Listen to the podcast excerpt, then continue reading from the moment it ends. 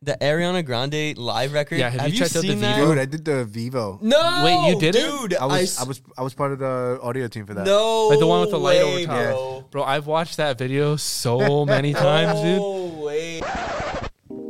Hello, everybody. Welcome back to the Cloud Machine Podcast. My name is Mat Landry, and in this 12th episode, I'm here with Joey Macias and Nate Day. Throughout this podcast, we discuss audio engineering, tour managing, and Brooklyn, New York. We take a look at touring internationally and our tour uh, and our current tour with Elio. We also play the producer's game. Thanks for listening.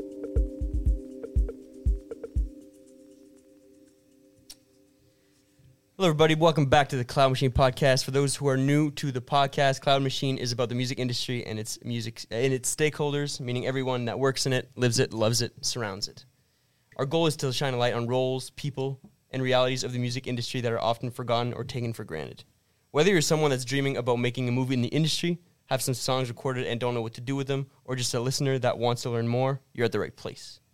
This week, I have the immense pleasure of welcoming two of the homies to the podcast. Joey Macias is a Brooklyn based audio engineer, tour manager, front of house engineer, and overall production guru. Byron! Respectfully. His credits include Billie Eilish, Deb Never, Lolo Zouaï, Dora Jar, Omar Apollo, Pale Waves, Five Seconds of Summer, Nico, Rubio, M. Byhold, Maye, Elevation, Elevation Rhythm, Hillsong, Bethel, and now Elio. For those who have also been listening to the podcast from the beginning or follow us on socials, either on Eights Creative page or on our uh, personal accounts, you'll recognize Nate Day. He and I have been on the road for a couple weeks now, and Joey has joined us on the east coast of the leg. Um, so, yeah, he asked me today in the in the van. He was like, "Yo, you want to do a podcast today?" And I was like, Byron.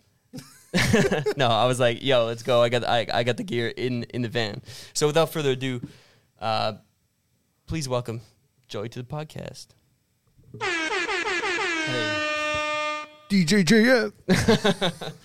What's up, Joey? How are you?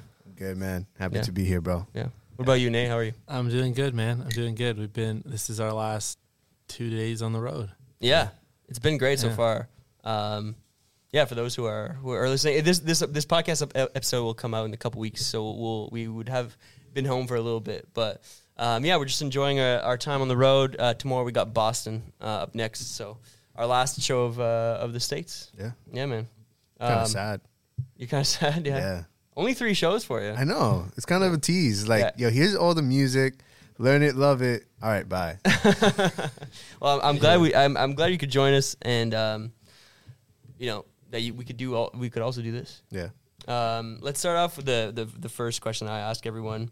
Um, your favorite live show experience as a fan? As a fan, bro. Yeah, what you got for us? My so as a fan, it's so crazy because I don't get to really enjoy live shows Yeah, because my head is like, like I'm pretty sure a lot of people could relate, especially audio engineers. Is when you're when you're at a show, you're like so analytical and like Yeah, how this sounds here is that loud there. Wh- Yeah. you know what what what is that person doing? What console they're using? What plugin are they using? Um, but I think the best show I've had so far. So I had some homies that uh, they play for this band called Arizona yeah, okay. and they were opening up for uh, what are these guys called? Um, Panic at the Disco, yeah, yeah, dude. That show was crazy. Really? Yeah, my my friend Savo and, and uh, my friend Abel, they were part of, like they were uh, like PM and uh, front of house. The entire show, I stood at front of house, and I'm just like, this is wild. Between like how they had their setup and that whole tour was just crazy. But um, that was like the best show that to date that Yeah. I've had. Really? Dang. It was wild. Bro. What? Where was it? Where where did I catch them? I think. Oh, it was uh, Salt Lake City. Whoa, okay, Yeah, it was the most randomest place in the world. random. Yeah, but I was uh so so my friends were in Salt Lake City. I was in somewhere somewhere like an hour south for another show. Okay. I was uh touring with Phillip Phillips at that point. Sure. Uh first tour. And I was just like, "Yo, like what's up? You got extra comp tickets?" And they they brought me backstage and everything. Wow. It was kind of cool. Sick. Yeah. What about as um, your favorite live show experience as like a front of house TM, just a professional in, in the music industry? What you got? What's it? What's like your your highlight so far? It's it's it's different every tour. Hmm.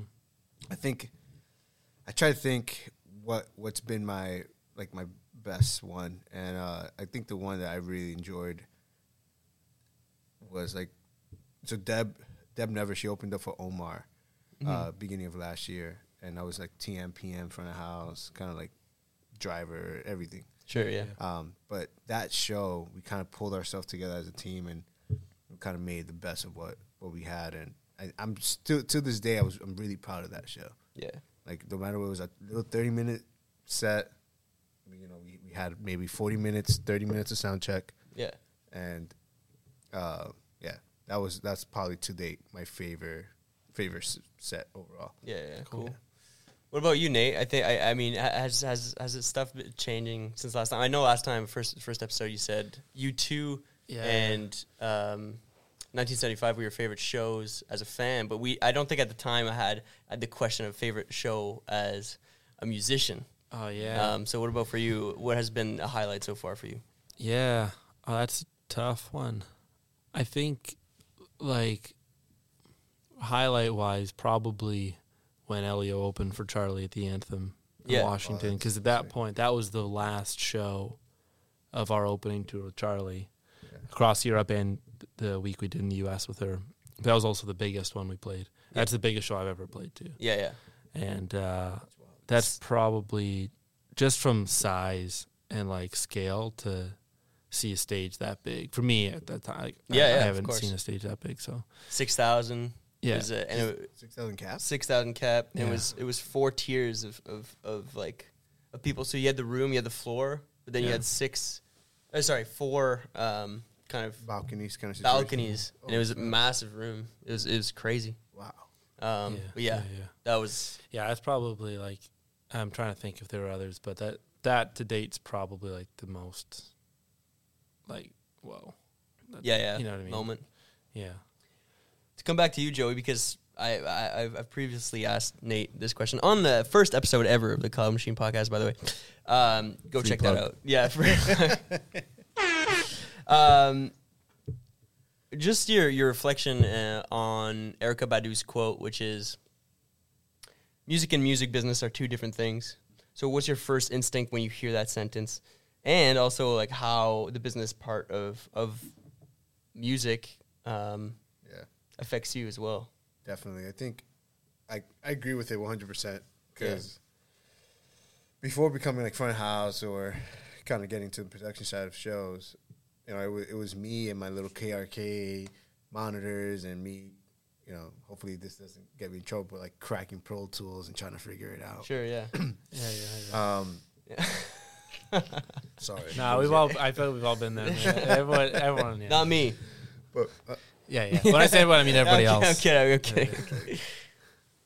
Um, but I do agree with that because music business definitely uh, separates what music really is, right? Music is an is an expression of of it's an expression in my in my opinion, yeah, right? So it's like it's what you're feeling in that moment, where you what season you're going through in life, um, and I think certain people have that gift of knowing how to express that through music. yeah, Not everyone does.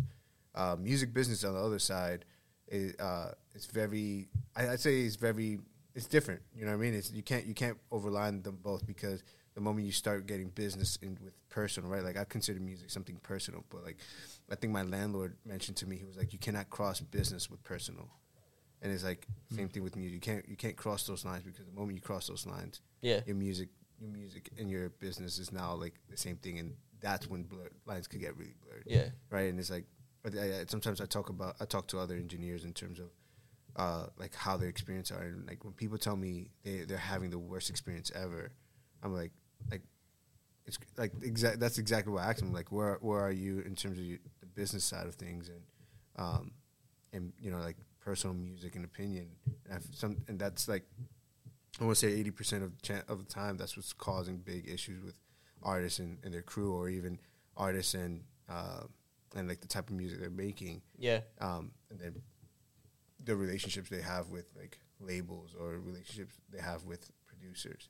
yeah. So What have you learned? Have you learned like things from others, or even from just going through the process that you'd like to share? Are there any like tips? Just even just just dividing that those two like business and Yeah. personal, but even business and music, like uh, like performance yeah, and just the business negotiating side of things because i think you, you and i also go through that as well just how do we how do we negotiate so that we are fairly compensated, but that the artist is comfortable and that we get to pay rent at the end of the month. You know what Exactly. I'm saying? So it's like, do you have any outlook on that? That- or like, I, I say first thing, open up an LLC. there you go.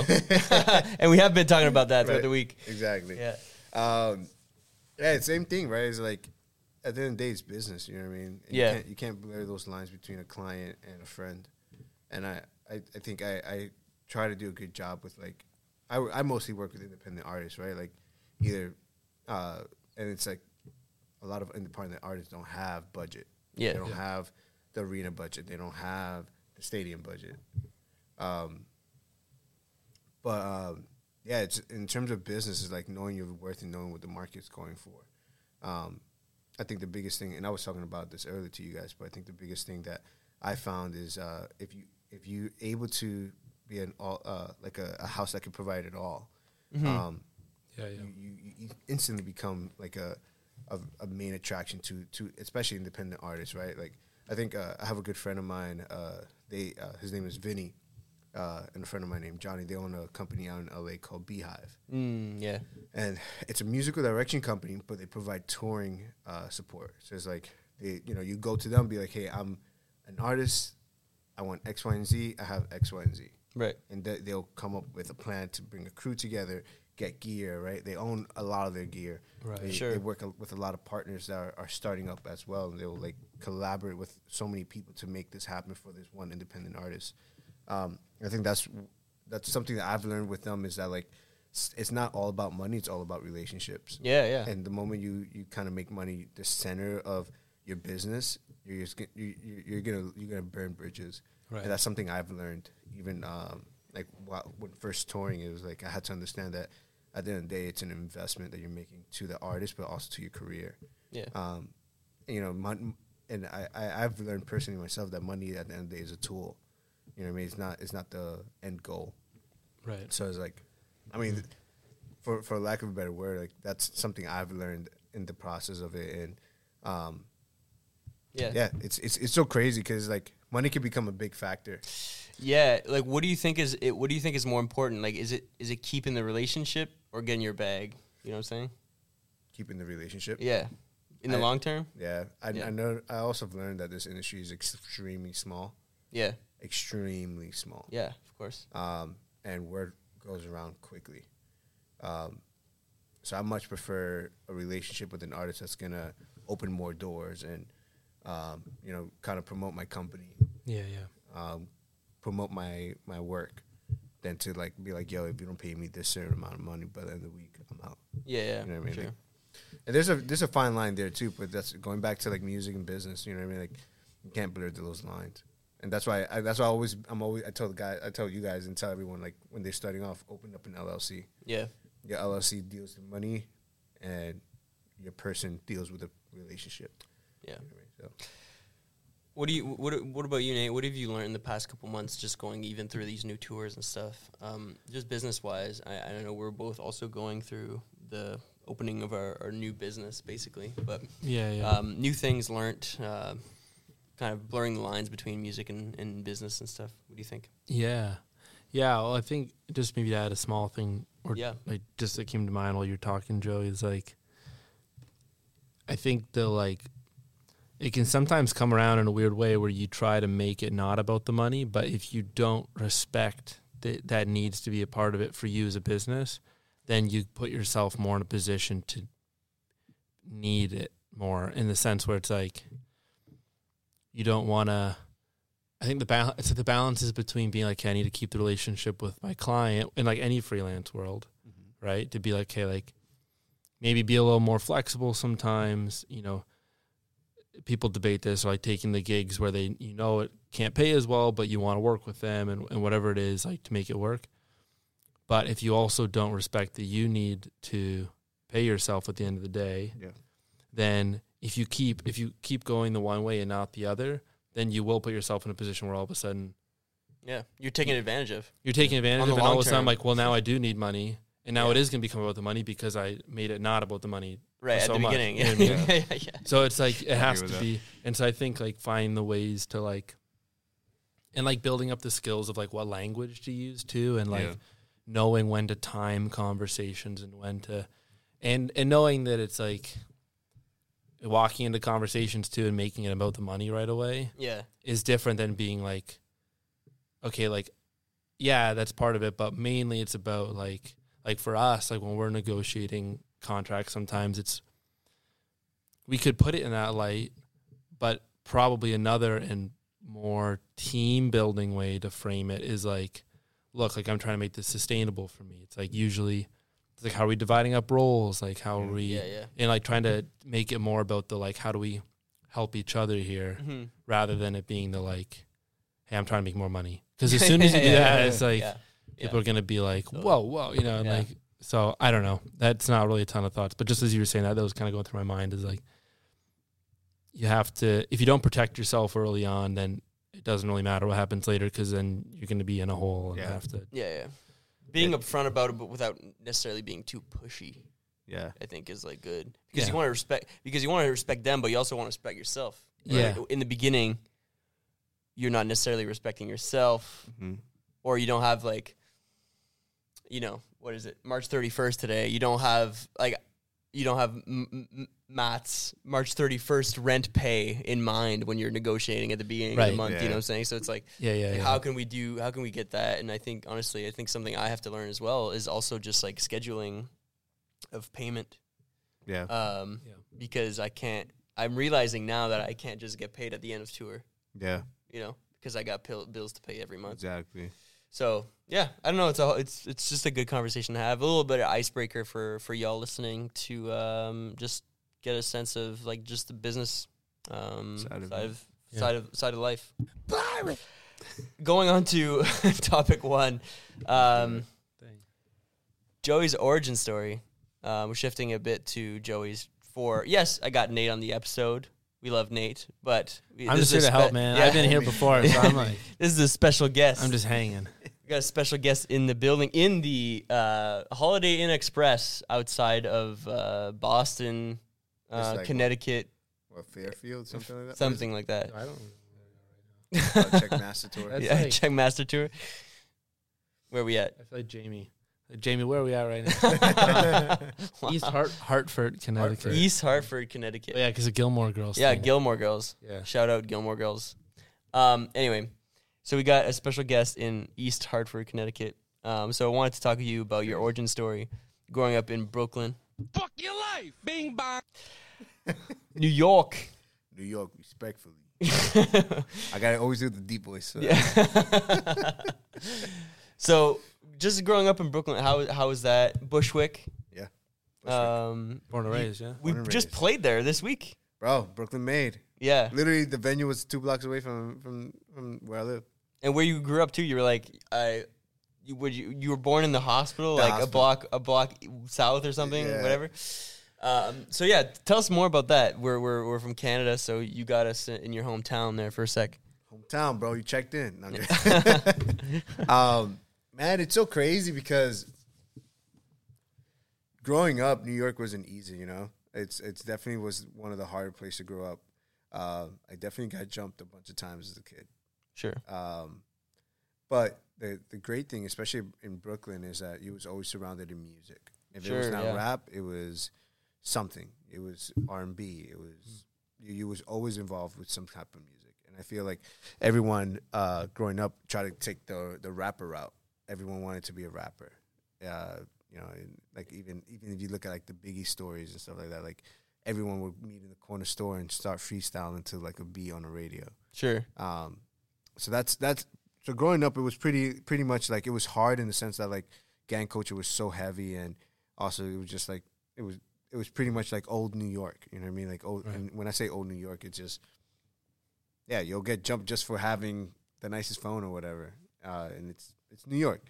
Um, but I think just having music around was the great greatest part about it Yeah. um, growing up, uh, my grandparents they would take me. To, ch- they they went to like this small Pentecostal church in uh, Parks uh, Park Slope, um, and my grandmother she was sing. Uh, she was part of like the worship team, and my grandfather uh, he would try to play the drums. He wouldn't do a good job at it. He would try to play the drums, and they kind of uh, promoted him to being the tambourine player. Hey, all right. Uh, yeah, promotion, yeah. perk promotion. Yes, sir. Yes, sir. Um, so they were they were very into music, and my Sure. grandmother was very. She was like, "Yo, Joe, like, you know, she was very adamant about me learning piano. She put me in piano classes Sure, yeah.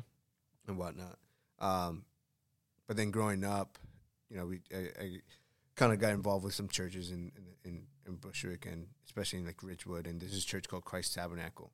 They're not they they they kind of switched over their name. That now they're Saints Church, but at that time it was Christ Tab, and uh, they they were having one of the biggest youth uh, like youth ministries ever. Um, it was called Youth Explosion, um, and uh, I, I couldn't go because my mom didn't trust me to go all the way to Ridgewood. Right, Ridgewood is only like think about like a 15 minute walk from where I'm at. Okay. yeah, yeah. But my mom was like 15 minutes in Bushwick is like an hour anywhere else. Okay. But no, it's true. like in, in terms of like safety. right, yeah, yeah, totally. Yeah, yeah, yeah. yeah. you know what I mean?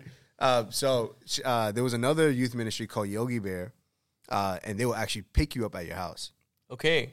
True. So my mom was like, "If they're not gonna pick you up, you can't go." I'm like, "Oh my god!" Like I'm just trying to go to church. I, I, I don't understand why it's so hard. Um, but long story short, uh, growing up, you know, I couldn't go to Christ Tab, but they they had the best. When I say like one of the best uh, youth movements in New York, and um, you know, it was cool because uh, in these small Pentecostal churches, uh, a kid, you're, you're a kid essentially. You can't do do anything with the sound. You can't do anything with the camera because you're automatically associated with like breaking it. Christ Tab was the first church that I know about that allowed kids to like run the production. Right, manipulate and Yeah. use the use the machine. Exactly, and- you know what I yeah, mean? And it's yeah, like yeah. it was cool because like yo, like I'm going to church to learn how to use a camera. I'm going to church to like mix, you know, uh, and mix a real band, not just mix a, you know, like a bunch of old guys. But yeah, like, yeah, sure, yeah, Yeah. and uh, and Yogi Bear was like another version of that. Um, so yeah, so so you know, and then it was kind of cool because uh, they would pick us up on Saturdays. It was like it was this whole thing where it was just like it was really good music. They had games and all this fun stuff. yeah. Um, but like I said, going back, and I'll probably fast forward a little bit here. Um, but I always wanted to like learn guitar. I learned a little bit keyboard, and I was just like, man, like I need to like figure out what I want to do. Yeah. So uh, at this point in life, I think I was like 13 years old. I changed churches. I stopped going to my grandparents' Pentecostal church because it was I was the only young person there. Okay, yeah. Um, and I started going to this church I grew up in called uh, EBS, Buen Samaritano. Uh, and at this point, I learned how to play guitar on YouTube. Um, but I was like, man, like, let me just join the band. Yeah. So I started going there, got involved with like youth ministry, got involved with the band. We started, then we moved out to like a school location, and our f- first, the first Sunday into that school location, uh, the audio engineer literally just left Whoa. and I was just like, "What's what's happening here?" Like, and it was like the service was still going, it was still happening, Oh, but like mid service. like mid service, like he literally like, like first song and then dips, and I'm and then everyone is like, "What the heck is happening?" I'm talking about like it's loud, like you guys hear my mixes, like I, I tend to be like more on the heavier side of the mixing, but it's like, no, this was loud, like I'm Okay. talking about like loud, loud, like uncomfortable loud. huh? Like uncomfortable Oh, like loud. way uncomfortable loud, like loud. Yes, yeah, basically. Yeah. yeah. times a thousand. Yeah.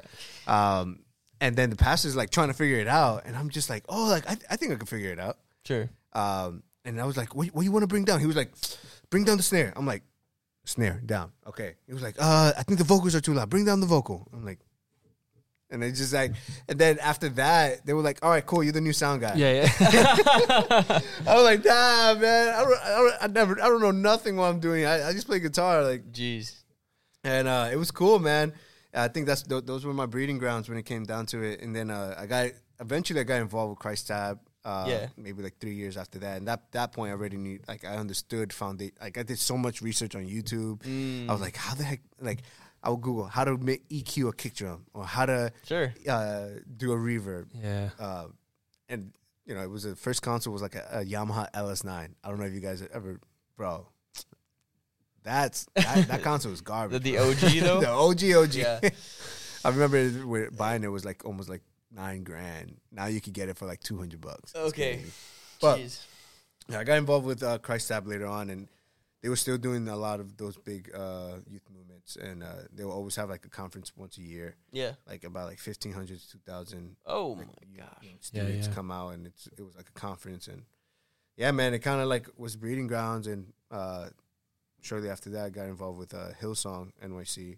Yeah. Yeah, yeah. That's So- big, big church. Yeah, yeah. So that, that that's I feel like that's where I learned a lot of my like kind of like foundation like now getting into like a serious season in my life, you know what I mean, with music and sound and Yeah. um man, imagine like eh, think about think about each service being a show capped out at 3,000 people doing it 9 times a Sunday. Yeah, man. How crazy is that? Yeah, it's crazy. New My York is, cousin- is wild for that. Yeah, my cousin took me to uh, Hillsong NYC one time, Really? and big. There, Oh. it's big, big place. and it was it's great too, man. Like in terms of like what the experience provides, like it wasn't like it was excellence at a thousand percent. Wow. You know what I mean? Like it was like if we were just doing, if we were like, Yeah. if it felt like if we were on tour and we just, it was like clockwork. We knew what we were doing. We knew Yeah. what we had to do. So Yeah.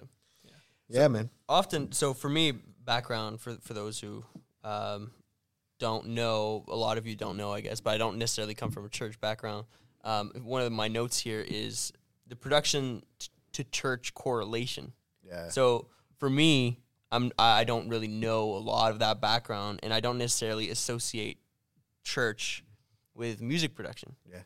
but obviously you you you well you both Yeah, sort yeah, of me grew, grew grew grew into that uh, and grew up in sorry grew in, up in that kind of um, environment.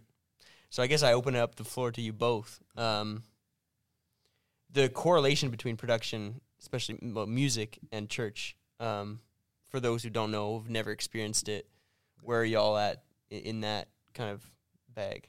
You want to go first or? No, you take you, you go first. Take feel it. Listen, man, I got a lot to say. I- I put, I put uh, this is probably gonna be a free plug for uh, for Elevation, but I was Yeah. put, I was putting you guys onto that to that new uh, song that they just Yeah. came out, um, and it's it's insane because like it's literally like a hyper pop kind of vibe. You know what I mean? Start off with like So a choir, and then it's like ba, ba, ba, ba, tsk, tsk, ba, tsk. and it's like, bro, it's I don't know. I kind I kind of love it, but Yeah. um, in terms of correlation, I'll, I'll, I guess I'll touch the topic of like correlation with music production, and then I'll talk about like production in terms of like the show. Like, yeah, live production. live yeah, production.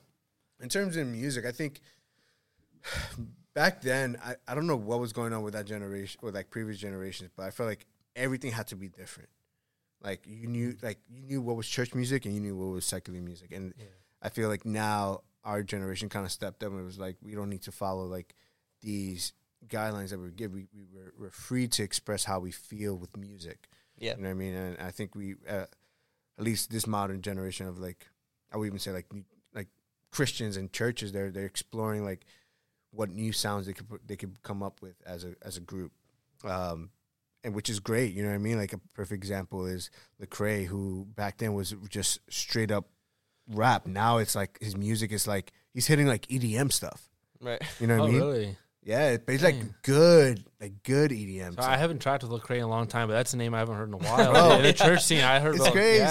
yeah. Wow, that's a throwback. but then it's like you think about like Hillsong Young and Free, right? Like Yeah, they were very much like rocky at first, and now they're like they're they're they're bring they they had an EDM season, and now they're like going back towards like that like pop era, you know. Mosaic was the other. There was another church in the L.A. that it was kind of in that scene, right? Yeah. Mosaic was very much in that scene for sure. Like in terms of like they they were kind of coming into like that pop. They, I feel like Yeah, they were yeah, like one of the first pioneers to bring that pop sound into like what church music is. You know what I mean? Um, and then elevation rhythm. You know what I mean? That, I feel Mm. like that's been their niche in terms of like introducing pop, the genre of pop into like what Christian music is. You know, Yeah. it, it's not just like a bubble where it's just like this is what Christian music is and this is what you listen to. But now it's like I could I could freaking dance to to church music, which is wild. yeah, yeah, about. yeah. Um, Even from my end of things, you were showing me some stuff today and yesterday, and I was like, "Oh, crazy. this is not what I'm used to from the to hearing from the outside too, Mhm. right?" exactly. Um, so yeah, it's wild. it's wild, dude. Yeah. Um, What about from the live production side, uh, live, live, uh, live stage side, Yeah. live music? Um, I think, I think the church has adapted, and when I say the church, meaning like these, like just church in general, um, has adapted to what the golden standard is for production.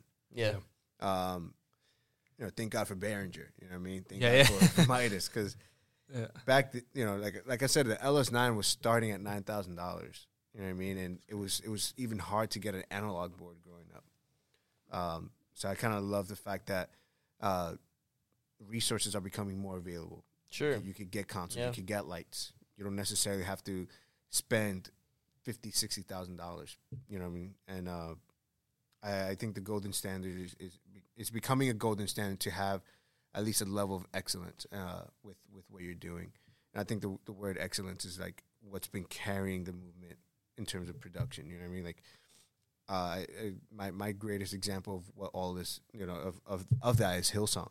Yeah. You know, like we'll, we'll bump into our venue at five thirty, do a proper line check, do set up every set up the mic, set up the snakes, set up our racks, um, and it it essentially it felt like now comparing it to like what we're doing now with our shows and stuff like that, it felt like like a standard. You know what I mean? It didn't. It was like we, it's not like we're gonna figure it out. It was like no, Yeah. like we, we know what we're doing. you expect it, and what you're expecting is excellence. Excellence. Yeah. exactly. Um, yeah, man, and, and I kind I kind of love the fact that resources are now made available for all churches, not just like churches with money. You know what I mean? Because that was the thing too. It was just like churches with money. Yeah, yeah. Well, I think it's probably worth noting too. We're mainly probably talking about churches that are like mainstream kind of Yeah, uh, evangelical type yeah. churches, where that's like there's definitely still churches out there that are like gospel choir or whatever. You know what I mean? There's like different types of churches out there, and Yeah. uh, but yeah, and I think what's probably what's interesting too. You probably found this is, and you know, for obviously the controversy around a lot of churches still right now, and a lot of like yeah. there's a lot going on. Um, what you're saying about the, the standard of excellence, I feel like part of that comes down to. I'd be curious what you think about this. But in church, like I remember growing up, it's so much about the musical experience. yeah, It's so less about you trying to perform and like put on something as a performer. yeah, It's so much about like creating an environment that Right. is kind of experiential. So then you cr- have to create like, you know, it's like you don't want uh, like stopping the song halfway through the track is like also got like experiential and like spiritual significance in a way. yeah. So it almost creates even a higher precedent of being like, we have to make this really, really good. Right. Take with that what you will in terms sure. of whether that's yeah. a good or bad that's- thing Yeah. Yeah. Wow, but wow, wow. it definitely like in terms of production standpoint it's like you kind of go into it being like how do we create not just like how do i not get on stage and write a sick guitar solo right, from my standpoint it's like you you're in a environment where it's always thinking about the bigger picture it's always thinking about the yeah. The way it sounds the way every all the instruments play together Yeah. like i don't know if you feel that way too I, I. I agree with you on that. It definitely takes a village to make it happen. Yeah, yeah. Um, Mm. and yeah, I, I, I, it's so crazy that you say that because like, it really is, it really is creating an experience. You know, between and, and even on talking on the production side, it's the connecting with the lighting, connecting with the audio, yeah yeah, uh, making sure things are tight in terms of like stage and timing and all that. Yeah. And a lot of people would say like, well, that's just that's that's not excellent. That, you know, that's that's just a routine or or whatever. And uh, I kind of disagree with that because it's like, man, like if it's not for those little details, Yeah. that experience won't happen. Like the, uh, you know, not even to get like spiritual, but like God will still come, right? Like the Holy Spirit will still come, but.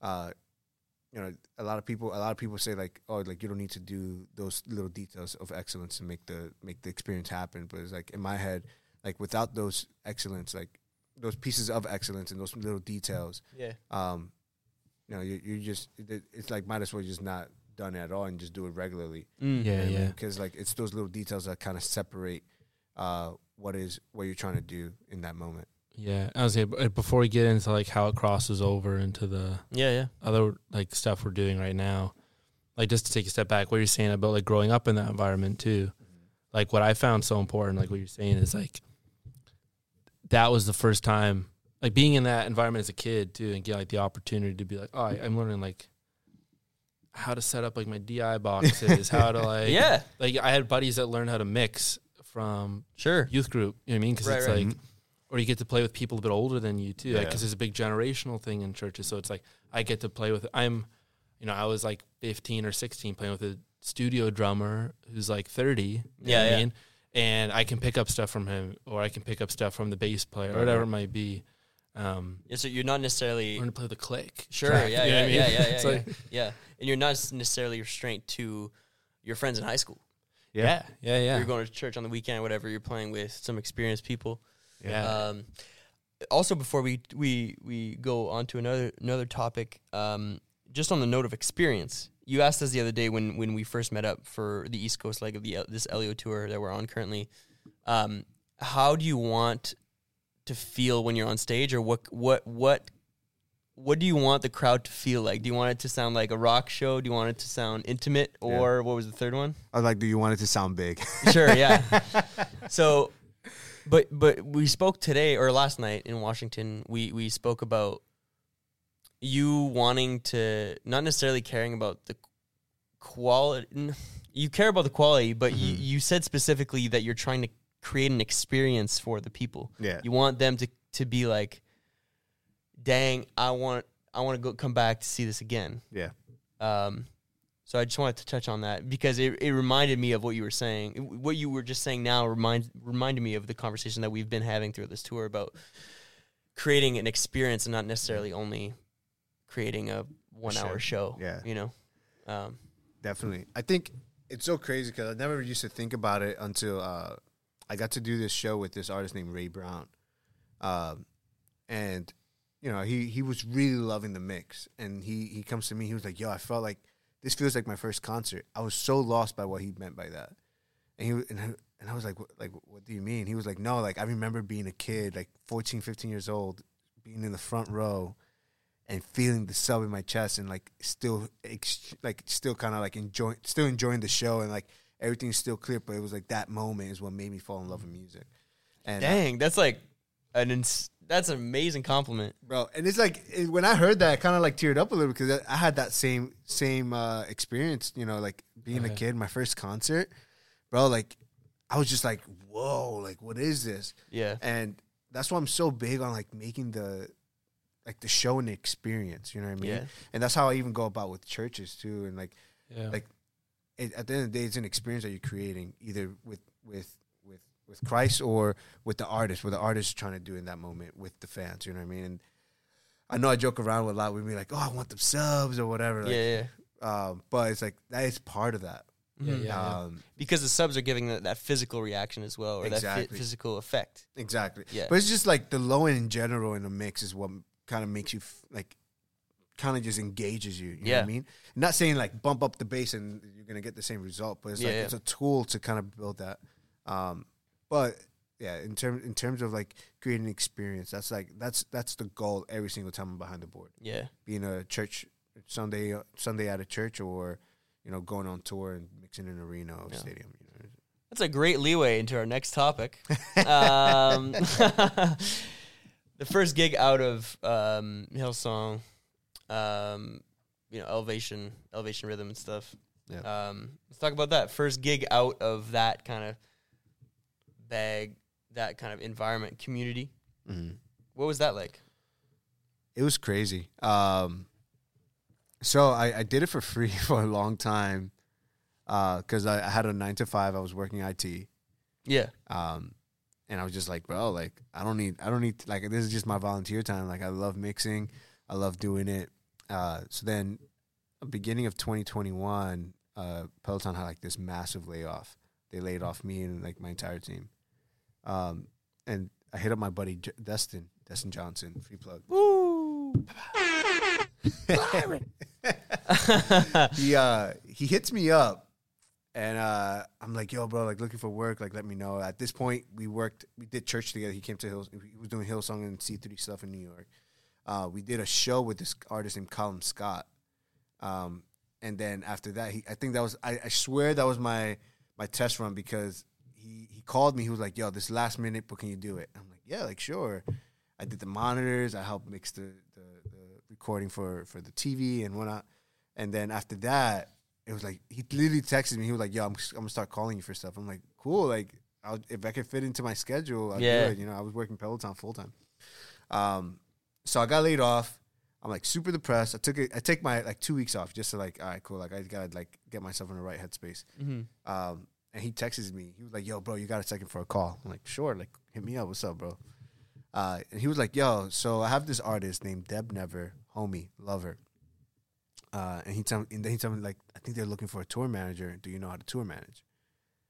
I told him, "No, I don't know how to tour manage. I never toured manage in my life. I know how to do sound and maybe some lights." Sure, yeah. Uh, and then he was like, "All right, cool. Um, so I'll let them know you know how to tour manage." I'm like, "No, bro. I just said I don't know how to." Uh, he was like, "No, it's gonna be easy. Don't worry." And um, man, it was so crazy because uh, literally after 30 minutes after that conversation, I get a call from Deb's manager. Um, and he was like, "Yo, like, you know, like, can you tell me about your resume? Like, let me know what you know." Yeah. And I was like, I was like, bro, like all all I know is, you know, I've done like Vevo stuff, right? Like Vevo was my my biggest client for almost like, I, I would say like my my mentor Casey Graham, he he kind of brought me into that world and was like, yo, like I'm gonna teach you everything I know. And Yeah. he kind of was like, all right, like this is how you approach artists. This is how you go about shows. This is how you approach about gear. And he kind of like taught me that world a little bit. Yeah, yeah. Um, but uh, I that's that's all I knew outside of like the Hillsong stuff, right? The church stuff. Um, and he was like, "All right, cool." So uh, so Michael is still uh, well, Deb's manager is still like interviewing me through the phone, and he was like, "Yo, like so." I'll be straightforward. I just need somebody that's gonna fit the vibe, and it sounds like you fit the vibe. True. So uh, I'm gonna send you the dates. I'm like, oh snap! Uh, exactly. um, and uh, you know, I think after nego- going back to like negotiating, kind of was like, I think at first they were like wanted to start me off at like 600 bucks a week, and I was just like, bro, I can't even feed my family at 600 bucks a week. yeah. Um, so I was like, hey, like let's do this. Let's let's negotiate. I'll do the tour managing, production managing side of stuff. I'll also mix front of house. And heads up, I own a lot of my own gear. Yeah. At this point, I was still like making my little LV one situation. Yeah, yeah, I had, Uh, Deb had like some in ears, so we used Deb's uh, IMs. Um, and I was just like, I had my mics. I bought like a bunch of mics, like SE mic, the mics that we have. Yeah, now. yeah. It's Uh, a smaller tour, by the way. Like, what size of tour was this for Deb? this was uh, she was. Oh, this is the uh, when she was opening up for Omar. Sure. Oh, okay, okay, yeah. So it was like, bro, she was hitting like two thousand cap rooms. Mhm. Oh, true. Okay, cap. Big. So it was like it was it was everything from five hundred to like three thousand. gotcha. That was our biggest room. We did the Shrine. The Shrine holds how many people? Like six thousand in LA, something like that. Yeah. We, we sold out the Shrine, which was crazy. Yeah. that was a crazy show. But um, we negotiated with them in terms of like, all right, like listen, I want to do more. I'll do all that plus do sound, and I'll drive. And uh, we were able to like meet, meet in a happy ground. Um, but that was my that was my first tour, and it's like though I knew how to like crush on the audio side, but I was still kind of learning the TMing side, like how to settle and whatnot. And I have a bunch of friends that like are TMs now, and I was like, I think when, when after that phone call, I called like eleven people, Yeah. and it was just like, yo, so what is selling? Uh, yo, so what, what, what- you know, how the heck do you create a, a hospitality sheet? What's a tech rider? Uh, you know, who should I email? Do I need to like talk to somebody about this? It was, it was the most funniest thing, bro, because I felt so lost and so stupid. Yeah. But it was like it was basically like training grounds, you know what I mean? And uh, I even spoke to Deb, and Deb was like, "I know you're not a tour manager, but like, let's uh, you know, I love I love that you you said yes, and we- we're learning together." Yeah. Um, but that was my first show outside of church stuff, Dang. And it, it went it went really really well. That's great. Yeah, it went really really well. Um, When was this? bro, that was the beginning of last year, 2020. What? Yeah, Bro, that's crazy. I'm gonna be real with you, dude. I thought you've been doing this for like years. well, I mean, I guess you have with church stuff, but like been when I when I met you, Oh my gosh. for the Nico Rubio stuff. That was I that mean like that's the first six year? months later. yeah. Bro, that's wild, dude. dude. When I tell you, like, man, that's why it's uh this this industry is amazing because it was literally people just like training me as I'm on the ground. Yeah. It's wild. Dude, well, that's a, such a gift though of being a part of a team like that and like having those connections too. Because like, I mean, we're like, I'm super new to this too, but it's like a couple weeks with someone who knows a little more than you. Yeah, Massive difference. really. Like I found that at least like touring with some of Charli's team, it's just like having a couple people that are willing to. pl- I'm sure you felt this too. Like having a couple people that are willing to talk with you for a bit and like Yeah. show you stuff. Like, I definitely think like uh, it, it was definitely something that was gate gatekeep gate kept Oh yeah. It was great. Like Yeah. I remember my first tour, bro. Like I'll ask any TM question, they'll be like, "Yo, get out my face," and close the door no way. Bro, Phillip Phillips. I don't. I, I'll probably get canceled for saying this, bro. but Phillip Phillips tour, my first tour, my first tour, bro. That was the hard one. And this is before like before having my kids, before getting married. You know, before even my IT job. I was trying to pursue touring. okay. Um, my first tour was with Phillip Phillips, and uh, I was just like a production manager assistant with backline tech. okay. Okay. Um, okay. and do like I would like ask questions about TMing. What is TMing? Like, what's the right process of doing things? And literally, she was the TM was so mean to me, No way. dude. Like when I tell you, like I felt, mi- I was like, if this is touring, I don't want to do touring. Yeah. Dang. Right. How do you mind me asking? Like, are they like were they like of an older generation or were they like older, yeah, everybody was older, generation. right. Mm. and that's why like kind of messed up to say, but I'm kind of happy COVID happened a little bit because it, it Mm. kind of um, it opened up a way where it opened up the door for for our generation essentially to step into markets like music. You know what I mean? Like yeah, like it, it was a crappy situ like crappy season for a lot of people, right? Like, but it also opened up so many doors. It built so many careers. It opened so many businesses, um, and it kind of was like that shift that was needed for a lot of industries Yeah, yeah. um, music being one of them. Hmm. We're getting a lot more calls now because a lot of the older generation is either retiring or found other jobs to pay the bills during Yeah. the, the pandemic, and they, they thought it was a more sustainable option. Um, So yeah, we're now getting those calls. Yeah. Uh, Yeah. uh, we're now getting some some some really cool calls. Um, Only if anybody under, uh, only if uh, everyone understood the reference to that. yeah, yeah, yeah. Um, On so the island. Yeah, so we're we're getting we're getting cool calls, and it, it's great to be. Um, it's great to have stuck in the business like after COVID, yeah. um, but not everybody was as lucky um, to Yeah. kind of stay in the business. You were about to say something. I was gonna ask, like, do you? Because I found this in like I feel like in a bunch of creative industries, probably what what you were saying that pattern is like of people not being able to stay in the industry who are of the older generation, and now you got a lot of younger cats coming in. Yeah. I don't know if I can say cats. Maybe cut that. out. Maybe I'll say just younger people. Um, but I'm curious. I don't know. Like I'm curious as someone like yourself who's maybe been around a few more touring crews and who's been doing this a little bit. Yep. Why you think that is? Like it. Like because I've definitely felt that too. It's like when we run with people who are. I don't, I don't know. I don't want to sound bad, but do you know what I mean in terms Yeah, of like know kind what of you a bit of a different way of thinking about it, Yeah. or way more team mentality, or like I think yeah. Does It- that make sense? it- Like, no, no, I'm I, I, get where you're coming from. Um, I think the previous generation, especially within music, kind of figured it out on their own. Um, Interesting. and but uh, w- w- while figuring it out on their own, they kind of had like a lot of rough patches. Mm. Um, and I think as they were figuring out like how to build an industry, a lot of abuse came into it, like right. you know drug abuse, uh, you know verbal abuse, or what, whatever the case may be. And I think that kind of made them very bitter, and uh, because it was something that a lot of people kind of figured out on their own, they that's why it was so gate, gate kept because like we figured out the industry, we we know what we want, you know, like we know what the industry is supposed to look like, we know what the profession you know, what's the professional way versus the amateur way. Um, and I think they, they, you know, the older generation kind of messed up on that on that end more because it kind of created, it kind of created more leeway for us to get more curious and figure out the same things they figured out. Yeah, Um, and if I can step in here, now we got more tools as well. I was gonna say like, more like tech wise and resources in terms of learning resources, right? Yeah. Like, YouTube bro, is. I know you know this. You were just mentioning this. YouTube is crazy now. It's got Stupid. everything. everything, Reddit, everything. bro. And there's also like resources online, dude. Yeah. Bro, free plug to MXU. If you guys don't know what MXU is, sign up. I do not know what MXU is. Do? I don't know. What no. It is, I would say, it is the only resource. It's it's church based, it's Sure. faith based, but it's the only resource that actually gives you pro. I was gonna say pro audio, but just pro production one on ones. Dude, I'm talking about like for free. uh they they they char- they have a free service, but Okay, okay. uh, if you do the paid uh, subscription, which is like twenty bucks or thirty bucks, whatever the case is, um, bro, you're learning from like the best of the best in the industry, Dang. giving you perspective, not t- telling you how to change knobs, but like teaching you the tech side, but also giving you perspective on like what you're doing in that moment. Dang. So it's like It's so important. it's so important, bro. Yeah.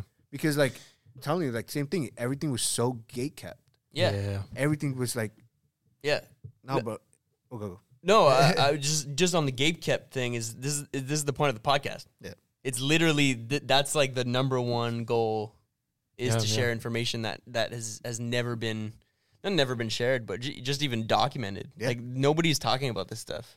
And for people that want to get into it, plug Eights Creative, just Cloud Machine podcast, just in general, it's all about that. It's it's it's it's asking questions to the people that aren't in the spotlight. Yeah. When I say spotlight is um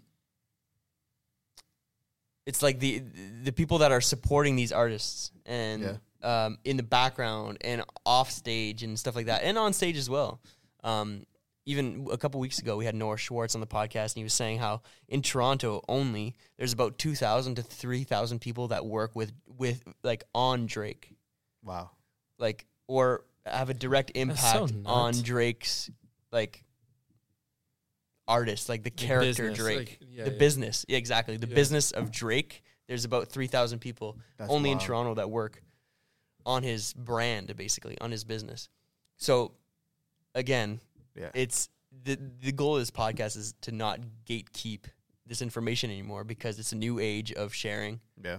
Um, and uh, enough with this like whole like gatekeeping Yeah. thing. And and like I feel like it's also I mean you're seeing this in other areas of music in terms of recording and writing when it's like when more tools come out to make things easier Mm-hmm. to do like being able to have Logic Pro on your laptop it's like okay, I got a full You got full studio whatever you know in Yeah. my laptop. laptop.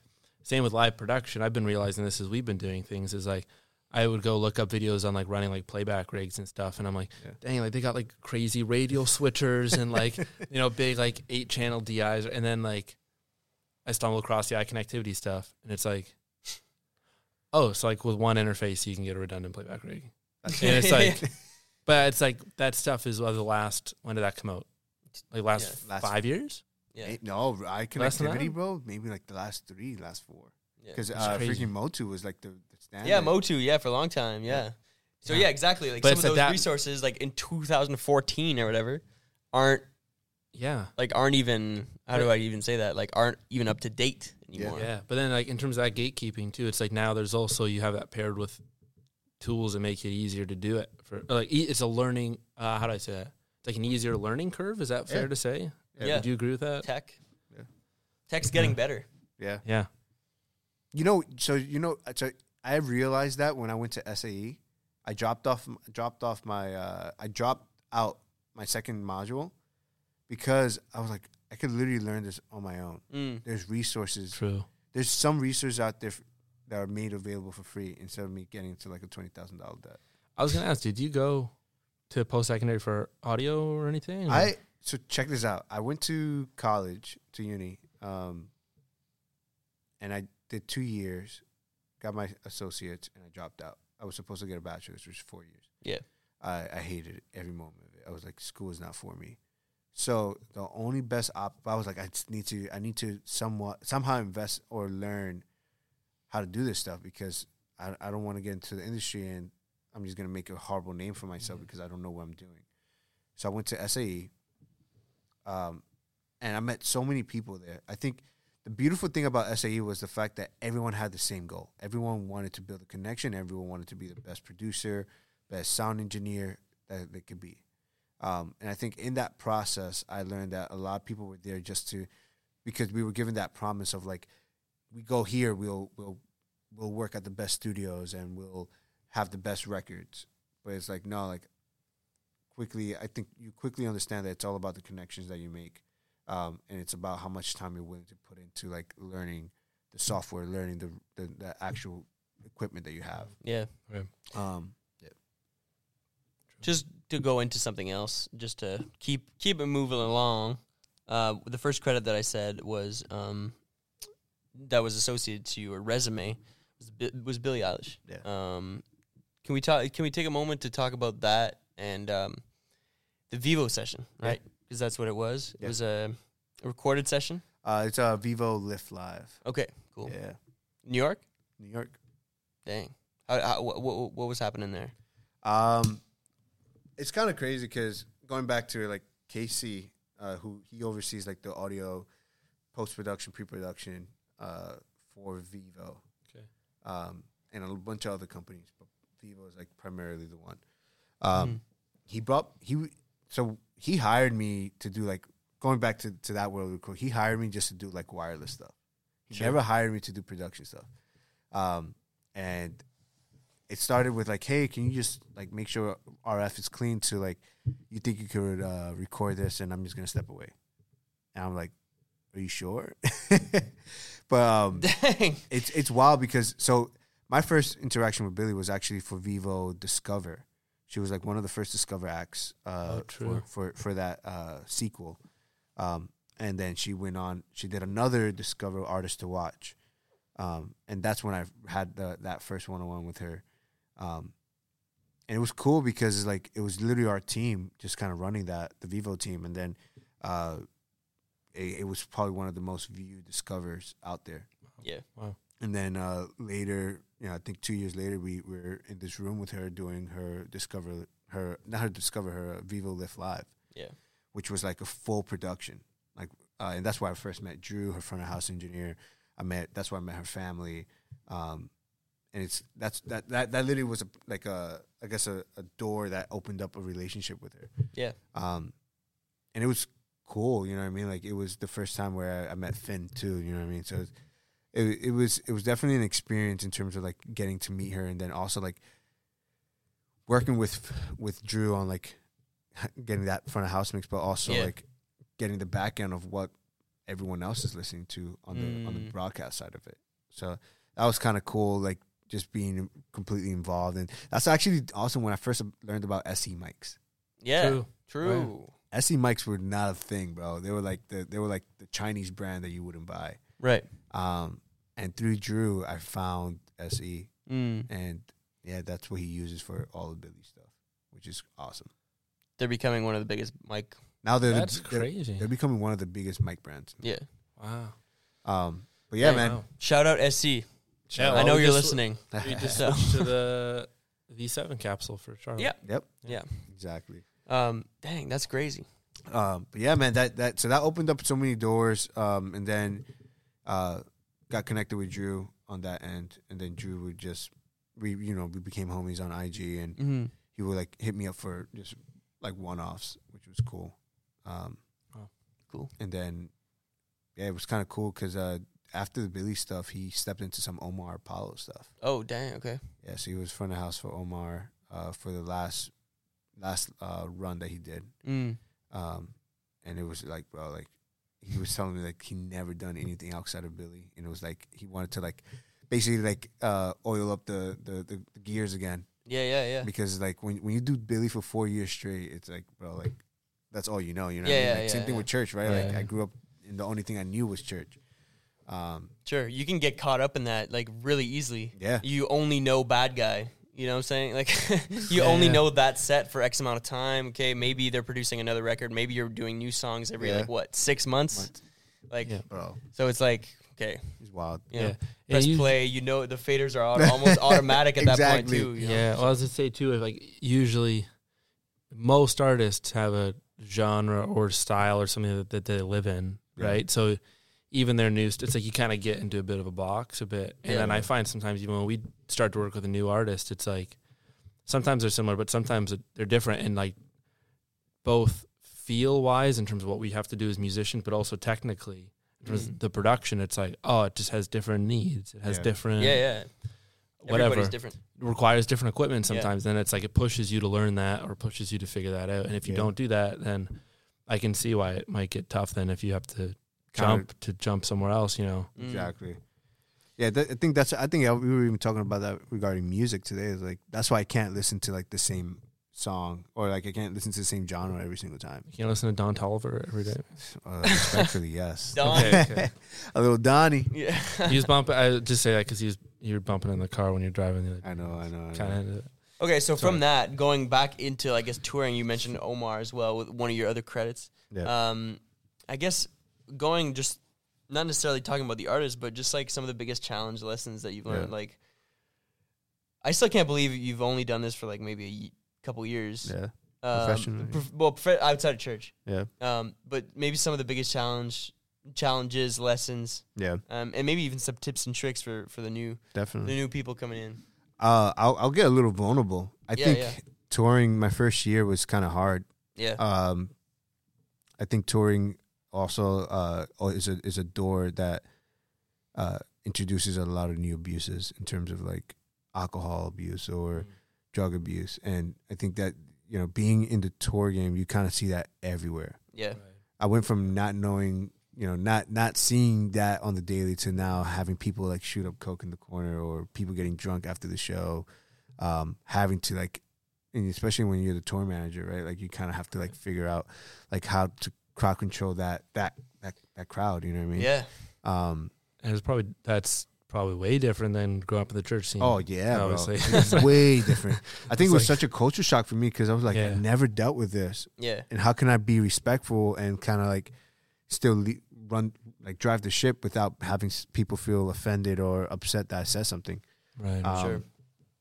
I know for me, um, I kind of and like I said, this is just me being vulnerable. I know uh, the biggest challenge I went through on my first tour was drinking. Yeah. Um, I've never drank in my. I think I had my first beer at 22, 23. True. Um, and on tour, it's available to you like if it's water. Right. literally like beers every night, tequila every night. Yeah. Yeah. Um, and I, and I think after after a while, you kind of get used to like, man, like I'm just drinking, I'm just drinking. Let's do shots. Let's do shots. You know what I mean? Um, and I I unknowingly kind of fell into this habit where it's just like I was drinking every night for like two weeks, and I was just like, man, like I don't feel like myself. Yeah. Mm. Um, so that was yeah, that's and then it's like obviously had to like kind of snap back, be like, all right, cool, like I gotta stop the drinking because it's easily can become a like a, an abuse on tour. Yeah. Yeah. Um, and even like talking to some of the older guys, uh, that that was the breaking point for a lot of them was, uh, just kind of like it started with with a shot, then to drinking every day, to, you know, then to doing drugs, and then to like doing more than drugs. You know what I mean? So Yeah. it kind of that that that routine is a thing. Uh, Mm. jumping into the touring world. But I think, um, but going back to your question, uh, that that that was the, literally the first thing I thought about was like how easy and accessible that stuff is. Sure. Yeah. You find it's like cope. Is it like coping for a lot of people? It is. on the road. Well, it's not easy. You guys know that. Yeah. Like, think like for me, I'm gone six, seven weeks out of the time sometimes away from my family. I have two kids. Right. Yeah. Yeah. Um, and it's like you're working every other day or three days, four days, and then you have one day off, and then you do it again for another four days. So it, it really all depends on like what the schedule is. But yeah, man, that's Yeah. uh that's one of the biggest things. Are we are we the tamest tour you've done? tamest tour I've done.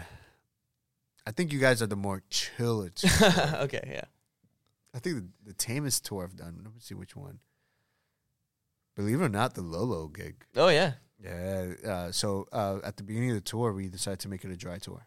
Dang. Nice. That's Yeah, great. We Yeah, were yeah. like, we were like, we're, gonna, we're if we're gonna drink, you know, at your own accord after the show, at the local pub. Yeah. right. Kind of yeah. like outside of touring camp. Exactly. Yeah. yeah.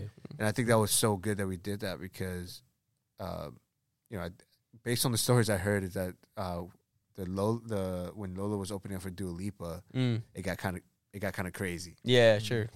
Um, so I was like, hey, like let's just keep it into a dry tour. And then Lolo was like, yes, I want to keep this into a dry tour. So Sick. uh, that was kind of cool, like to kind of keep it tame and like relax. Mm. We will we'll, we'll like watch movies and eat That's- baguettes. And that's stuff. great. Yeah. Yeah. I love Uh, that. But yeah, that's the. T- but you guys are kind of like I, I really love the Elio camp because like you guys are chill. You know what I mean? Like no one has abuse. No. no. Not at all. Uh, or like nap in the van type. Nap of in the vibe. van type of vibe. yeah, yeah. Exactly. Eat some uh eat some uh sandwiches and stuff. Big sandwich fan. Oh yeah. Yeah. I haven't mentioned it on the podcast. I'm a big sandwich guy, Yeah. just in general. you know, you know how it is. Yep. Um, you got any like just quick tips and tricks Yeah. for people new new new to the game? Yeah. Um, Even for us. Like, yeah, yeah, of course. like, Yeah. I definitely my biggest advice is um man, don't be don't be scared to like say no. Mm, yeah, That's my biggest thing is that as someone that's starting off, you just want to say yes to everything, and I, I fell victim to that too. You know what I mean? Mhm. Like we, you, you you want the experience, you uh, you know, too. you want the money as well, right? Um, but it's like sometimes your nose could get you a better yes down the road, Yeah, yeah. and I kind of uh, I found that out through like saying no to some of the biggest gigs I would have had to date at that time. That opened up some doors for later on, like this year. Um, that's my biggest advice, man. Like, and then also like, don't be afraid to say no, but also like understand your market. yeah. You know what I mean? Like, I think we were talking about this earlier today in terms of like working with independent artists. Uh, that's probably one of the hardest things we could do in our industry and what we do between musicians and production. Um, and it's like, you know, sometimes you there's a very thin line between outselling yourself and, uh, and you know, kind of like doing a low ball barrel of uh, of payment in terms of like your your uh, your business. Um, but it's like yeah, man, like you, you guys are bringing a value to to the show. You guys are bringing a value to what you to to everything uh, that's including that's that's involving the music and the live production. So Yeah. it's like, yeah. What's your dream gig? oh, that's a good one. That is a good one, Besides Elio and us, like look us. man. You know what?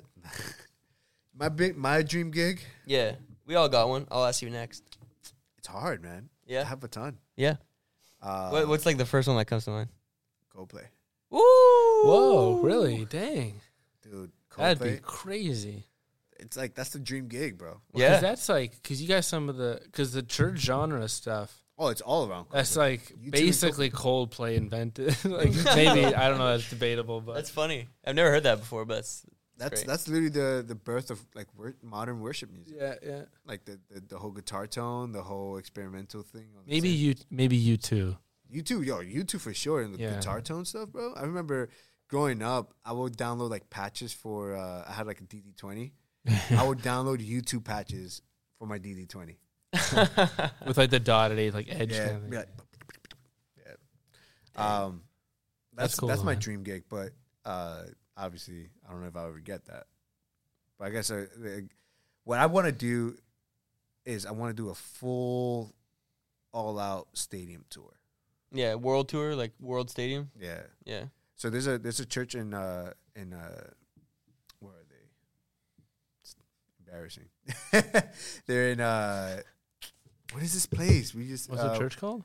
Uh, Passion City. Oh, They're in I don't know. Atlanta. In Atlanta. I think Oh, okay. I haven't heard of them. Uh, they ha- they host one of the biggest student conferences at the beginning of the year. Okay. Like big, like stadium, like Mercedes Benz stadiums, pimped out. Um, and I I was I got I had the honor to like help out uh one one of the one of the uh what, what year was it? 2021 2021 Passion Conference. Dude and I fell in love. I fell in love. When I tell you I fell in love I fell in love. They they did it right. They did it Mhm. right and it was in a stadium and I'm talking about sold out stadium. It's not like Dang. putting up curtains type stuff. Like, Nah. Super Bowl type. yeah. That's um, crazy. after experiencing that I was like I want to do I can't wait. Like that would be the dream gig I don't care who it was Yeah. Like just doing a stadium level stuff. stadium level, high Yeah. production. That's sick. Doing front of house. I would love to do front of house Yeah. experience. Do you have a dream part of the world to tour? That's hard. Yeah. That's really hard because I used to Europe. Yeah. Europe was cool. Mm-hmm. I don't know if I'll do it again. It's it's different. Eh? it's different. I can guarantee you'll you'll do it again. Yeah, I'm sure yeah, about that. Um, it's hard, bro. I act- you know what I really want to do because I got to work with uh, Karol G on some stuff. Um, yeah. dude, like I want to do South America, like Mm. a proper South Yeah. America run. Yeah. That's sick. You know, between Mexico, Salvador, uh, Chile, Brazil, Ecuador, Brazil, oh, Argentina. bro. Yeah, yeah, yeah. That's that's the that's the yeah. Sao Paulo. Those Yes. what the big Rio. stadium, like the big stadiums down there, right? Oh, yeah. like uh, yeah. it's crazy. Rock in Rio. uh, bro. yeah. Million people on the beach. That's crazy. That's great. Yeah. And it's like it's also like you know like in America like people everyone just pulls out their phone and, during these shows. Mm. I feel like in South America people will go crazy. Yeah. Charli just did Brazil last year late Oh, last year, and Wild. just crazy stupid. I love that. Yeah. That's wild. Yeah, It's also That's crazy cool. that I just found out about Charli last year. yeah. Charli XCX. You should. You got to check out her stuff, man. You gotta. Her live stuff is crazy too. Like live stuff, yeah. Yeah. Wasn't she at Coachella? She's going to Coachella this year. She's main staging at Coachella. That's wild. Yeah, they're getting subbed right now. We can't really talk about it too much, but um, dream gig. Dream gig, man. That's tough. I don't know if I've.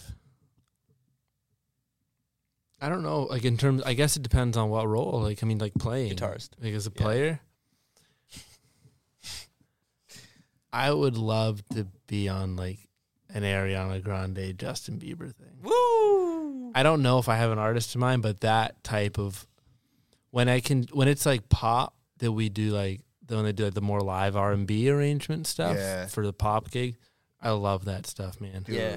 Yeah. And like especially as a guitarist, like a drummer, when I hear like the Yeah. live band Yo. arrangements, that's like I would love to do something like that one day. The Ariana Grande live record. Yeah, have you checked out the seen that? video? Dude, I did the Vevo. No, Wait, you did it? dude. I was s- I, was I was part of the audio team for that. no, Like the one with the light over way, top. bro. Bro, I've watched that video so many times, dude. No way, Dude, it was it was That's like- bro. We talk We- about this thing Yeah. like literally We weekly. sat in a hotel room and watched the whole thing Yeah. together. Like dude. It is.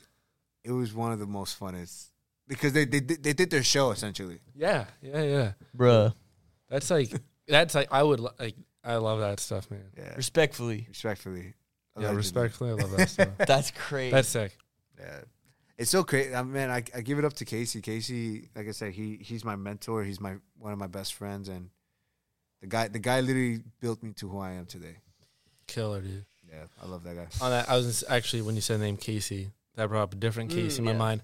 Kacey Musgraves, dude. yeah. We saw her at um Primavera Sound, Primavera. Barcelona. and uh, have you seen any of her live stuff? No, She did like it was Derek Cobbs was her MD in Mhm. keys. I think there's was Two keys, two keys, three guitarists, three guitar, one bassist, Wow, drummer, drummer. and her. and her. And she played guitar She too. So plays there's like four, and uh, they would like, you know, Yeah. they just had it down. I love that stuff. That's more like the new country side of things. But I would I would love to be on a new country gig. To be totally honest with you, as a guitarist, as a, from a guitarist, Yeah, no, no, please, yeah, yeah, of course. Like am I finding out you're a country? I'm not though. That's the crazy thing is I'm not. Yeah. But from a guitar standpoint, I would love to be on those arrangements. instrumentation wise, arrangement wise, like get having those eight people on stage and Dude. recreating that record with some live arrangements. And I mean, Derek Hobbs comes from the R and B camp too, so he mixes in that stuff. Yeah. Yeah, that's bunch a- of tracks going in to Yeah. that, those arrangements, instrumentation stuff. Bro, wow. Wait, what's yours, dude? You talked about this on the pod. Yeah, I talked about it last week. Oh, well, sick. it- well, I guess it'll be three weeks ago, I guess, in the pod. But with Marina, we talked oh about yeah, yeah. uh, our both of our favorite gigs. Um, it'd be John Mayer. John Mayer. Yeah, of course. Yeah, Yeah. true. Yeah. I can't say that as a guitar player. Well, like, you can. You can be the next like, uh, Isaiah Sharkey. Nah, even I can't. Do that, man. Uh, That's crazy. John Mayer, D'Angelo is a big one for me. Yeah. Um, yeah. But then again, like I want to also ride this Elio wave. yeah, Dreamgate, gig. Yeah, that's Yeah. I, I Elio MSG. I see it happening. It's kind of crazy. Yeah. It's kind of crazy. Anyway, um, dream part of the country or part of the world to tour? Oh. Man, I don't know. I kind of want to do Eu- like lo- Europe logistically is always nuts for co- coming from over here just because of power and because of equipment and getting Oh, stuff dude. over there and like you yeah I know I'm like Bro, like I- you don't know the I- half I, of it I I'm like, almost blew up my LV1. no way Bro, literally, I like I plug in my uh, my No. power source, and all I hear is like a. Zzz, Oh, no. And I'm like, "What's that?" And I switch it on. I switch it on. I swear, bro. All you see is everything light up, and like there was like a pop in my conditioner. No. Mm, yeah. pop, and I'm like, "Did I just blew up my gear, Yeah. dude?" I was so scared. Mm, yeah yeah. yeah it's we we had a power surge twice in our first venue in London Yeah. Wait, where you guys played in London? what was the venue called? In I don't remember. Was it a uh, uh, like a club? Yeah. It was above the garage. Um, what was it called? The garage. It was above that. It was No like idea. above like a bigger, more well-known venue. Like their smaller club upstairs. Got you, kinda. got you, Yeah. got you. Um, Um, but yeah, dream dream part of the world, Europe, but I kinda logistically like properly. I was gonna say like kind of like because we were opening over there. Like I wouldn't mind like doing like proper headline over there. Yeah. like getting that experience one Yeah. day, or like like um like South Korea kind of thing. Ooh, Or, South uh, Korea is lit, bro. Yeah, I've never been. That would be really cool to Yeah. be over there. Asia. Yeah. Yeah, mine's South America. yeah, I gotta gotta say it. Those fans are s- Crazy. nuts. Yeah. Yeah. that's cool. Yeah, that's cool. We are back, episode twelve of the Cloud Machine podcast. We're here with Joey Macias, Nate Day. We're out in Connecticut Connecticut. right now. Yeah. Uh, dang, we're on the uh, Elio's Inferno tour, North American um, East Coast leg of the tour, and uh, we're gonna be talking about our next topic, which is the importance of networking and building community. Um, Joey, what you got? Yeah, man. I would say, I would say this. I wouldn't be where I'm at now if it wasn't for connecting with people. Hmm. Mm. Um, going back to like the whole gate gate kept situation, I think a lot of important people were gate kept by like an older generation. Yeah. Uh, it kind it kind of felt like that too when like getting into it because I was like, why you don't have like how come I'm working for this artist but I don't know their management, I don't know the label, I don't know nobody. Oh, Mm. like the people themselves. Yeah. I. Oh, true. dude and it's just like or even the md you know what i mean like it was just a random gig i'm covering for one guy and um man it's it's it's so crazy because i've been on the gate kept side of it too like people gate keeping things for me um i also been on the side where it's just like yo here's all their information hit them up Yeah, yeah, you true. know what I mean? It's just like having that resource. Um, but in terms of community, man, I think IG is such a helpful place for it. You know what I mean? Uh, I've connected with so many au- like other audio engineers that would just hit me up on IG, be like, "Yo, bro, what's your availability this date?" I'd be like, True. you know what I mean? Yeah. It's like before you had to like have someone's number and they'll make a phone call, Mm, Yeah. which I hated. In your phone book, That roll. you know the vibes. You know the vibes. Nate, what are, your, what are your thoughts on, on just networking, community building? I mean, I guess we're we're part of like the small community in Toronto. Um, yeah, yeah. I think. Uh, well, like you just said, Joey, it's like it's the.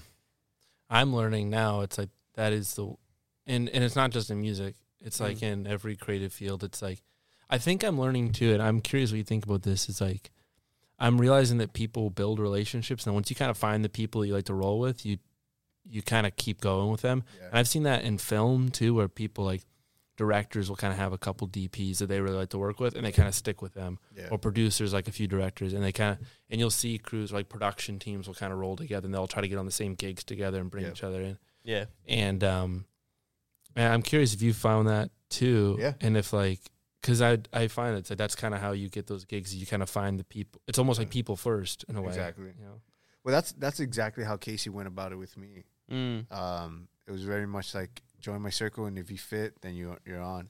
yeah Um, you know, and it's I was the youngest person on the crew. I, when I first started Viva, I was what twenty years old. Yeah. wow Um, and everyone else was like older than me.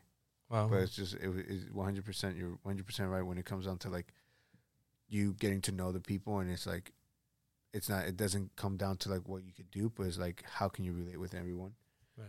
Um, Yeah. and that went that goes such a far way, bro. When I tell you it goes a long way with like with the crew, just because like I always I even say to myself when I'm hiring a crew for when I'm TMing something is like it's all about how they fit the vibe. Like I know everyone has the talent, you know what I mean, but it's like do you have people skills?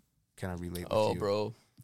yeah It's not. I always say it's ninety percent the hang Yeah, and ten percent the skill and the experience that you have. Um, it, it matters more how you're hanging with people, how you're jiving with people, Yeah. um, than what you're doing on stage. one hundred percent. You know, yeah because can you can you live with me in a van for three three weeks. three weeks, yeah five weeks, yeah and not want to, you know, Kill me. yeah, yeah, yeah yeah. At the at the end of the at the end of the tour or mid tour, whatever. Um, I think it's more important than than than skill. Yeah, and people are more apt to show you stuff too. If it's like if you don't know something, but you're nice and humble about it, it's like people will want to help you out. I find at least. Yeah, yeah. Yeah. Whereas like I think it was I did a couple um music lessons with the sax player for the 1975, and that was Yeah. something he said too about touring. Is like he said don't he said don't go into a big tour team and be like think you know everything, kind of be cocky, because he's like the if you go in with a humble position, you're a nice person, you like are a good hang. You're like, Yeah, yeah. if you even if you he didn't quite say this, but just me building on it, it's like even if there's a bit of a gap in my knowledge, it's like if you're I found this with people I work with who are younger than me too. It's like I want to help you out.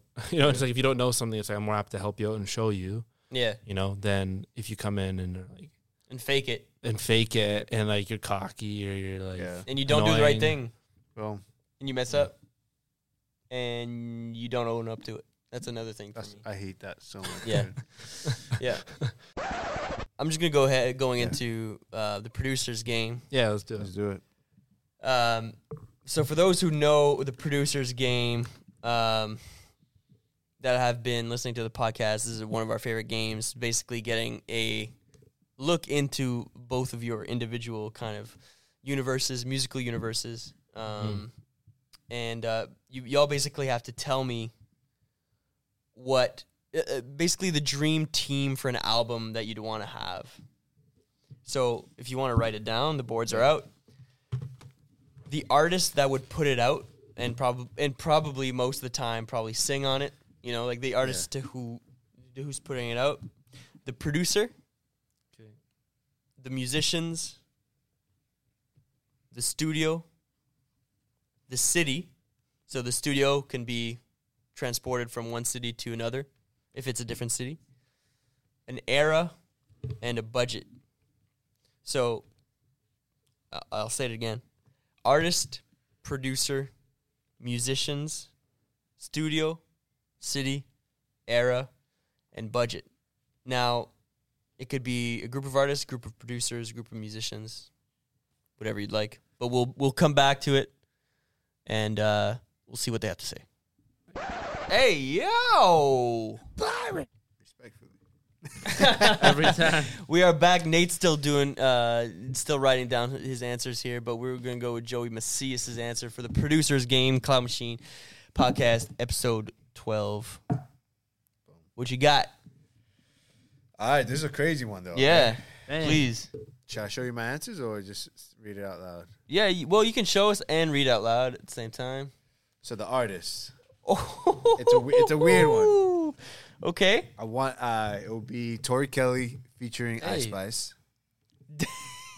Okay. Producer Tainy. You guys Okay. know Tainy? Yeah, put from Bad Bunny. from Bad Bunny, like Yeah. his producer. yeah, Yeah, yeah. Tainy is the guy. Okay. my, my guy has golden ears. Your boy. Uh, for art for for the musicians, I said all the homies, but respectfully, I want the Roots. Woo. Yes, That's a sir. crazy one, Yes, sir. Uh, Studio Electric Lady, City, Brooklyn, New York. But no matter what, Electric Lady's in my hand. I think. Yeah. That- yeah. Brooklyn, New York. So if we had to bring Yeah, Electric Lady to, I know people. You know. yeah, yeah, yeah, yeah. Uh, it'll be a 2000s era. Yeah, of course. Dang. Okay. Yeah, and then uh, budget 30k. Only yeah. Only 30k. I know. I, I, Why is that? Huh? Why is that? I feel like people have to like when you when money is not a thing. Obviously, 30k was just going to production fees. Yeah. But I feel like when people do not make it about the money, make it about the art. Mm. There you go. That's the answer. True. Yeah, Did I change my answer? That's, great, That's bro. sick. Tori Kelly, eh? I love her, bro. Yeah. I wish I. She's that's that's the dream voice, gig, dude. bro. If, Tor- if Tori Kelly ever goes on a stadium tour, hopefully everyone hears this and this makes it out to her ears. Yeah. She ever makes it out to a stadium tour, hire me as your front of house. Respectfully, I'll do the good job. Dude, she's killer. We know she's hearing this right now. So no, I saw I, saw her a couple times live. is she Bro. Canadian? No, No, she's uh she's from LA, I think. probably the best voices I've ever heard Bro, live. I I genuinely love her musicianship. Mm. Like, She's the a way she crazy musician too. yeah, Yeah. It's like it's like the vocals are amazing, but just her arrangements and her band, bro. yeah. out of this world. Mateus Asato, that her guitar player. Yeah. oh, I long time. love him, bro. I did a did a guitar lesson with him once. No, you didn't. yeah, I could I couldn't catch up, so I stopped. what? Wait, like in person? Uh, video, video. A video? Okay, yeah, yeah. yeah. He was doing like uh, I think over uh, COVID, he was doing uh, Wait, just one on one. one on one. You just zoom with him. Yeah, Shut up, it's a lot of money, bro. bro. He's like my guitar hero. Same here, bro. And after lesson one, I was like, I can't keep up to this because his fingers are way too fast. Yeah, he's He's like, crazy. what do I do? Did you record the session? No, he You didn't couldn't rap. record. No. That's wild. I did it, during COVID. I did some lessons with my drum hero, Chris Dave. Hey, Eh, But those re- those lessons were were recorded. that's awesome. That's So cool. I, I went back last week um, when I bought my tickets for the Blue Note show at the end of April. Shout out, get your tickets, Blue Note, uh, April. Isaiah Sharkey, Chris Dave, and Pino Palladino at the Blue Note in in NYC. Brooklyn. Um, I don't think it's in Brooklyn. it's not Brooklyn. Brooklyn. I don't know what Brooklyn is. but um, yeah, just crazy. Nate, what you got for for your? Uh, Okay, I got a weird Producer's mix. game. I got a weird mix. I was having a hard time figuring out who I want to do what, but okay. I wanted the artist to be John Mayer. okay, Okay, there you go. um, just because I like John Mayer, and I think I, I'll go along. Doesn't have to do nothing with uh, Yeah. with uh, Taylor Swift, right? Yeah, we were debating that John. Yeah, you know what? I don't care. I'm a John Mayer fan. Um, okay, I put a list of producers here: Yeah. Quincy, Okay. Questlove, Oh. my Oh God. yes. Tame Impala, and Steve Jordan. Oh dang. Okay. I wanted the Oh my Tame, gosh. Tame Impala mix in there. Okay. The musicians to be the, the 1975 musicians. okay. All of them. All of them. At Electric Ladyland, New York as well. Same York, answers as you. In the 2000s. Okay. Just because I think that the combo of like a John Mayer type of guitar with the pocket, Of, like, 75. the, the, well, it's of like like the feel and like Steve and Steve and, and Questlove with the palette of like Tame Impala in 1975 with the more 80s. You got some synth work. You got some and Quincy Quincy Jones executive producing type Yeah. beat. Oh, like the singer song, dude. like basically like the groove with the synth stuff under the songwriting. You know what I mean? Under the songwriting of John Mayer. Oh my god. So it's more like songwriter. Anyways, and the, uh, I put budget as unlimited, yeah. That's but in my head I was like. If you just have enough money to pay everybody what they want, then like money's not a question. So I was kind of going the other way. but I was like, I was like, well, it's just about the music then. But also, then you could just get whatever gear you want. Yeah. y'all both went with 2000s. Why is that? Best era, bro.